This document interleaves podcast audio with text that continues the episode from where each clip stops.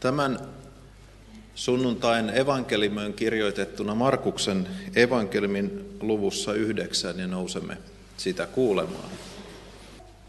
Eräs mies väkijoukosta sanoi Jeesukselle, Opettaja, minä toin poikani sinun luoksesi, hänessä on mykkähenki. Se ottaa hänet valtaansa missä vain. Se paiskaa hänet maahan ja hän kuolaa ja kiristelee hampaitaan ja menee aivan jäykäksi. Pyysin, että opetuslapsesi ajaisivat hengen pois, mutta ei heistä ollut siihen. Silloin Jeesus sanoi heille, voi tätä epäuskoista sukupolvea, kuinka kauan minun on vielä oltava teidän keskuudessanne? Kuinka kauan minun pitää kestää teitä? Tuokaa poika minun luokseni. He toivat pojan Jeesuksen luo. Jeesuksen nähdessään henki heti kouristi poikaa ja tämä kaatui, kieriskeli maassa ja kuolasi. Jeesus kysyi pojan isältä, kuinka kauan hänellä on ollut tämä vaiva. Pienestä pitäen vastasi mies. Henki on monet kerrat kaatanut hänet jopa tuleen ja veteen, jotta saisi hänet tapetuksi. Sääli meitä ja auta, jos sinä jotakin voit. Jos voit, vastasi Jeesus, kaikki on mahdollista sille, joka uskoo. Silloin pojan isä heti huusi, minä uskon, auta minua epäuskossani. Kun Jeesus näki, että väkeä tuli aina vain lisää, hän käski saastaista henkeä sanoen, Mykkä ja kuuro henki, minä käsken sinua, lähde pojasta, äläkä enää mene häneen. Henki huusi, kouristi poikaa rajusti ja lähti hänestä. Poika jäi makaamaan elottoman näköisenä ja monet sanoivatkin, nyt hän kuoli. Mutta Jeesus tarttui häntä kädestä ja auttoi hänet jalkeille, ja hän nousi. Kun Jeesus sitten oli mennyt sisään ja vain opetuslapset olivat paikalla, nämä kysyivät häneltä, miksi me emme saaneet, äh, miksi me emme kyenneet ajamaan sitä henkeä pojasta? Hän vastasi, tätä lajia ei saa lähtemään muulla kuin rukouksella.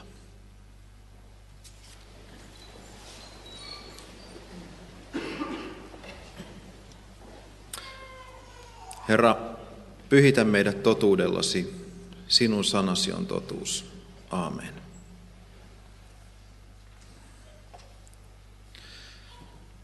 Miltä sinusta tuntuisi saada tieto, että et parane enää sairaudestasi? Voi olla, että täälläkin nyt on sellaisia, jotka tuon tiedon ovat saaneet tai joiden läheinen ihminen on saanut tuollaisen tiedon. Tuo tieto saadaan yleisimmin lääkärin kautta, joka toteaa sairauden. Tällaisen sanoman saaminen on sokki niin sairaalle ihmiselle itselleen kuin hänen läheisilleenkin. Vaikka tapauksesta on jo yli kymmenen vuotta, itse muistan vieläkin kuin eilisen päivän, kun oma isäni sai kuulla, että hän sairastaa syöpää, johon hyvin suurella todennäköisyydellä tulisi kuolemaan. Tämän sunnuntain ensimmäinen lukukappale kertoi kuningas Hiskiasta. Hän sai profeetta Jesajalta viestin, jonka mukaan hän tulisi kuolemaan sairauteensa. Kuka tuo Hiskia sitten oli? Hän oli Juudan kuninkaana jakaantuneen valtakunnan aikana. Salomon hallitusajan jälkeen Israelin valtakunta oli jakaantunut eteläiseen Juudaan ja pohjoiseen Israeliin.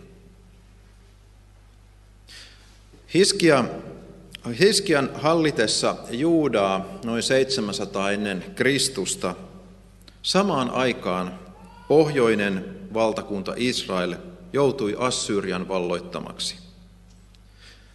Kansa vietiin pakkosiirtolaisuuteen ja nyt sama uhkasi Juudaakin. Miksi Juuda pelastui? Juudan kansan pelastukseksi koitui ennen kaikkea kuningas Hiskia. Raamattu antaa tästä kuninkaasta hyvän arvion. Hän oli Jumalaa pelkäävä kuningas, joka teki valtakunnassaan merkittäviä uudistuksia. Voisi sanoa, että tällaisen reformaation, eli uskonpuhdistuksen hän sai aikaan. Hiskia korjautti temppelin, uudisti pääsiäisen vieton ja temppeli Jumalan palvelukseen. Merkittävää oli myös se, että hän poisti kansansa keskuudesta epäjumalan palveluksen. Toinen kuningasten kirja kertoo Hiskiasta näin.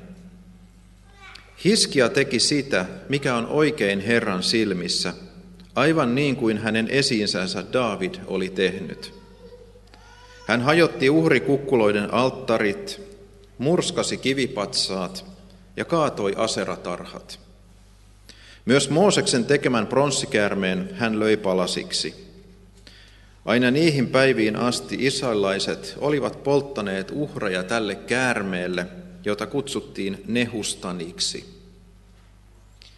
Hiskia turvasi Herraan, Israelin Jumalaan, eikä Juudan kuningasten joukossa ole ketään hänen kaltaistaan. Ei hänen jälkeensä eikä ennen häntä. Hän pysyi Herralle uskollisena, ei luopunut hänestä – vaan noudatti käskyjä, jotka Herra oli antanut Moosekselle. Sen vuoksi Herra oli Hiskian kanssa ja hän menestyi kaikessa, mihin ryhtyi. Hän nousi kapinaan Assyrian kuningasta vastaan, eikä tunnustanut tämän ylivaltaa. Assyrian tuleminen ja Israelin valloittaminen oli Jumalan rangaistus siitä, että kansa oli kääntänyt Jumalalle selkänsä – ja palvonut epäjumalia. Kun Assyria oli piirittänyt sitten eteläistä Juudaa, erityisesti Jerusalemia, Hiskia turvautui rukouksessa Herraan ja Herra kuuli häntä. Jumala itse taisteli Assyriaa vastaan. Raamattu kertoo tästä näin. Niin Herran enkeli taas lähti yöllä liikkeelle ja löi assyrialaisten leirissä kuoliaaksi 185 000 miestä. Kun eloon jääneet heräsivät aamulla, kaikkialla lojui ruumiita. Silloin Sanherib, Assyrian kuningas, purki leirinsä ja lähti. Hän meni takaisin maahansa ja, ja, ja jäi Niiniveen. Juudan kansa siis Hiskian aikana pelastui Assyrialta Jumalan avulla. Nyt tämän tapauksen jälkeen, suuren torjuntavoiton jälkeen, Hiskia kuitenkin sairastuu yllättäen. Miksi Hiskias sairastuu? Oliko tämä rangaistus jostain hänen salaisista synneistään? Loppuisiko hyvin alkanut Hiskian hallintokausi nyt tähän? Raamattu ei kerro syytä siihen, miksi Hiskia sairastui. Mikään ei anna myöskään viitteitä siihen suuntaan, että jokin synti olisi ollut syynä hänen sairastumiseensa. Siksi meidänkin on oltava varovaisia tekemästä johtopäätöksiä siitä, Miksi joku ihminen sairastuu? Tässä kohtaa mieleeni tulee kertomus sokeana syntyneestä miehestä, josta kertoo Johanneksen evankelmin 9. luvun alku. Jeesus, Jeesuksen opetuslapset tulivat kysymään Jeesukselta, kuka oli tehnyt sen synnin, että mies oli syntynyt sokeana. Hän itsekö vai hänen vanhempansa? He jotenkin ajattelivat niin, että tämä sokeus oli rangaistus jostain synneistä. Mutta Jeesus vastaa, ettei hän eivätkä hänen vanhempansa ole tehneet syntiä. Synti ei ole siis syynä, varmasti he syntisiä olivat, mutta synti ei ollut syynä miehen sokeuteen, vaan näin on tapahtunut, jotta Jumalan teot tulisivat ilmi miehen elämässä.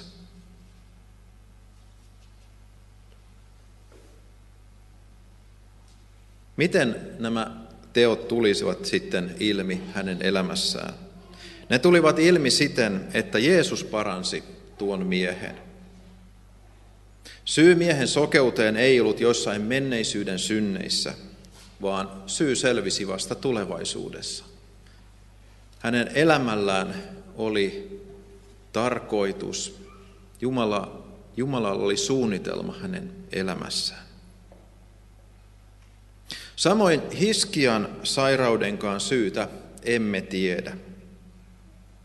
Se oli joka tapauksessa vakava sairaus, johon liittyivät paiseet iholla, hengen vaarallinen sairaus.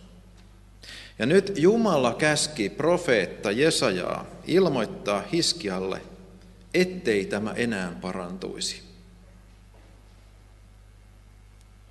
Hiskia sai tuon viestin profeetalta. Hiskialle tämä oli kova paikka, voisi sanoa, että sokki. Saada viestiä, että sinä et tule parantumaan sairaudesta. Hän itki ja rukoili. Ja Jumala kuuli Hiskian rukouksen. Jumala antoi hänelle lisäaikaa 15 vuotta. Kun oma isäni sai diagnoosin syövästä, itse luin netistä, että keskimääräinen elinikä ennuste tuossa syövässä oli yksi vuosi. Isäni eli kaksi vuotta. Voisi jotenkin ajatella näin, että Jumalakin antoi lisäaikaa. Aina tietysti näin ei käy. Ihminen voi menehtyä jopa odotettua aikaisemmin. Eikä oikeastaan kukaan meistä voi tietää, mikä meidän elämämme pituus on. Mutta yhtä varmaa on se, että meidän elämämme on alusta loppuun yksinomaan Jumalan kädessä.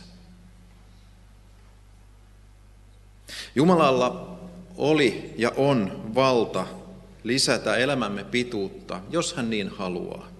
Hän lisäsi Hiskian elämän pituutta 15 vuodella.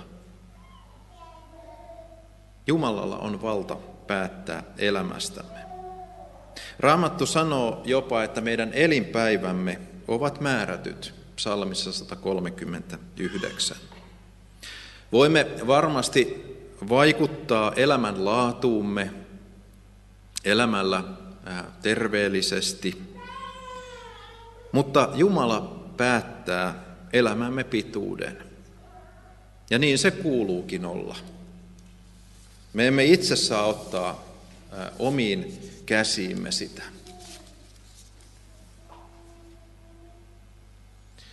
Paitsi että Hiskian esimerkki kertoo meille siitä, että Jumalalla on valta meidän elämämme pituuden suhteen, se kertoo meille myös siitä, että Jumala on rukouksia kuuleva Jumala.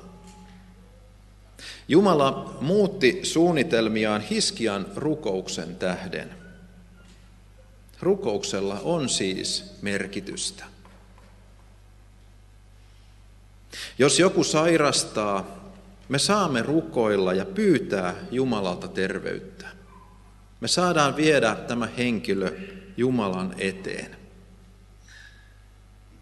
Se on sitten kaikkivaltiaan Jumalan asia, miten hän tähän rukoukseen vastaa. Sen tähden meidän rukoukseemmekin olisi hyvä liittää lause, tapahtukoon sinun tahtosi. Sillä Jumalan tahdon tapahtuminen on parasta, mitä meille voi tapahtua. Me emme ymmärrä, miksi Jumala ei aina vastaa myönteisesti rukouksiimme. Mutta se ei johdu siitä, etteikö Jumala kuulisi niitä. Se ei johdu siitä, etteikö Jumala tahtoisi meille hyvää. Mutta toisaalta ymmärrämmekö me aina itsekään, mikä on meille parhaaksi? Jumala kyllä tietää. Hiskialle oli varmasti helpotus kuulla, että hän parantuisi tuosta sairaudestaan ja että Jumala lisäisi hänen elämänsä pituutta vielä 15 vuotta. Ja parin päivän kuluttua hän paranikin. Oliko Hiskia sitten kiitollinen tuosta parantumisestaan? Raamattu kertoo näin. Mutta Hiskia ei ollut kiitollinen osakseen tulleesta ihmeestä, vaan tuli ylpeäksi. Silloin Herra vihastui häneen ja koko Juudaan ja Jerusalemiin. Hiskian sydän kuitenkin nöyrtyi ja myös Jerusalemin asukkaat nöyrtyivät, eikä Herran viha kohdannut heitä Hiskian aikana. Olette varmasti kuulleet tämmöisen sanonnan, että kiittämättömyys on maailman palkka. Miten monta kertaa olen itsenikin löytänyt juuri tästä samasta tilanteesta. Miten monta kertaa olen rukoillut jotain asiaa ja sitten kun Jumala on vastannut myönteisesti, olenko muistanut häntä siitä kiittää? Miksi en kiittäisi yhtä paljon, kun olen pyytänyt jotain asiaa? Mutta ei. Jumala antaa niin paljon hyvää meidän elämäämme, mutta aika vähän sitä tulee kiitettyä. Harvoin ja vähän. Tietysti on hienoa, että Hiskia tajusi tämän ja nöyrtyi Jumalan edessä. Hän sai Jumalan armon. Samalla tavalla mekin voidaan mennä Jumalan eteen nöyrtyen ja tunnustaen se, kuinka kiittämättömiä me oikeastaan olemme kaikelle sille hyvälle, mitä olemme Jumalalta saaneet. Oikeastaan se, että me elämme sekunnin murtoosankin tässä, on yksin Jumalan lahjaa, Jumalan armoa ja rakkautta. No millaiset mahtoivat olla sitten Hiskian nämä jäljellä olevat 15 vuotta. Raamatun mukaan valtakunnassa oli rauhallista. Hiskian ansioksi luetaan vesialtaan ja vesitunnelin rakentaminen, joka siis johti vettä kaupunkiin. Tuo tunneli löydettiin 1800-luvulla arkeologisissa kaivauksissa ja tännekin päivänä on mahdollista kulkea tuota tunnelia pitkin. Hiskia sai myös profetian siitä, kuinka eräänä päivänä Babylonia tulee ja valloittaa Juudan, mutta tämä ei tapahtuisi vielä hänen päivinään. Raamattu totesi Hiskiasta, että Juudan kuninkaiden joukossa ei ollut ketään hänen kaltaistaan, ei hänen jälkeensä eikä ennen häntä. Kunnes lähes 700 vuotta myöhemmin pieneen talliin syntyi kuningas, joka varmasti vetäisi vertoja Hiskialle. Juudan kuningaskunta oli tuossa vaiheessa taakse jäänyttä historiaa ja nyt elettiin Rooman valtakunnan aikaa. Lapselle annettiin nimeksi Jeesus ja hän tulisi pelastamaan koko maailman.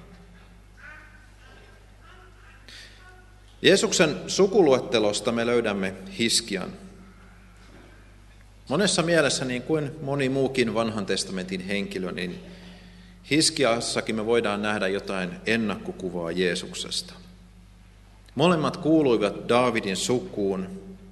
Hiskia teki oman äh, Hiskia teki suuren reformaation, eli uskonpuhdistuksen oman aikanaan. Jeesuskin puhdisti temppelin. Hiskia oli Jumalan mielenmukainen kuningas ja Jeesuksesta Isä Jumala todisti, tämä on minun rakas poikani, johon minä olen mieltynyt. Mutta niin kuin esikuvat yleensä ovat epätäydellisiä, niin oli Hiskiakin. Hän ei ollut synnitön. Ja kyllä Hiskiassa ne omat huonot puoletkin myös oli. Mutta Jeesus oli synnitön. Jeesus kuoli ristillä sovittain sekä Hiskian että kaikkien meidän ihmisten tekemät synnit, myös sinun ja minun. On lohduttavaa tietää, että Jeesus kuulee tänäänkin meidän rukouksemme.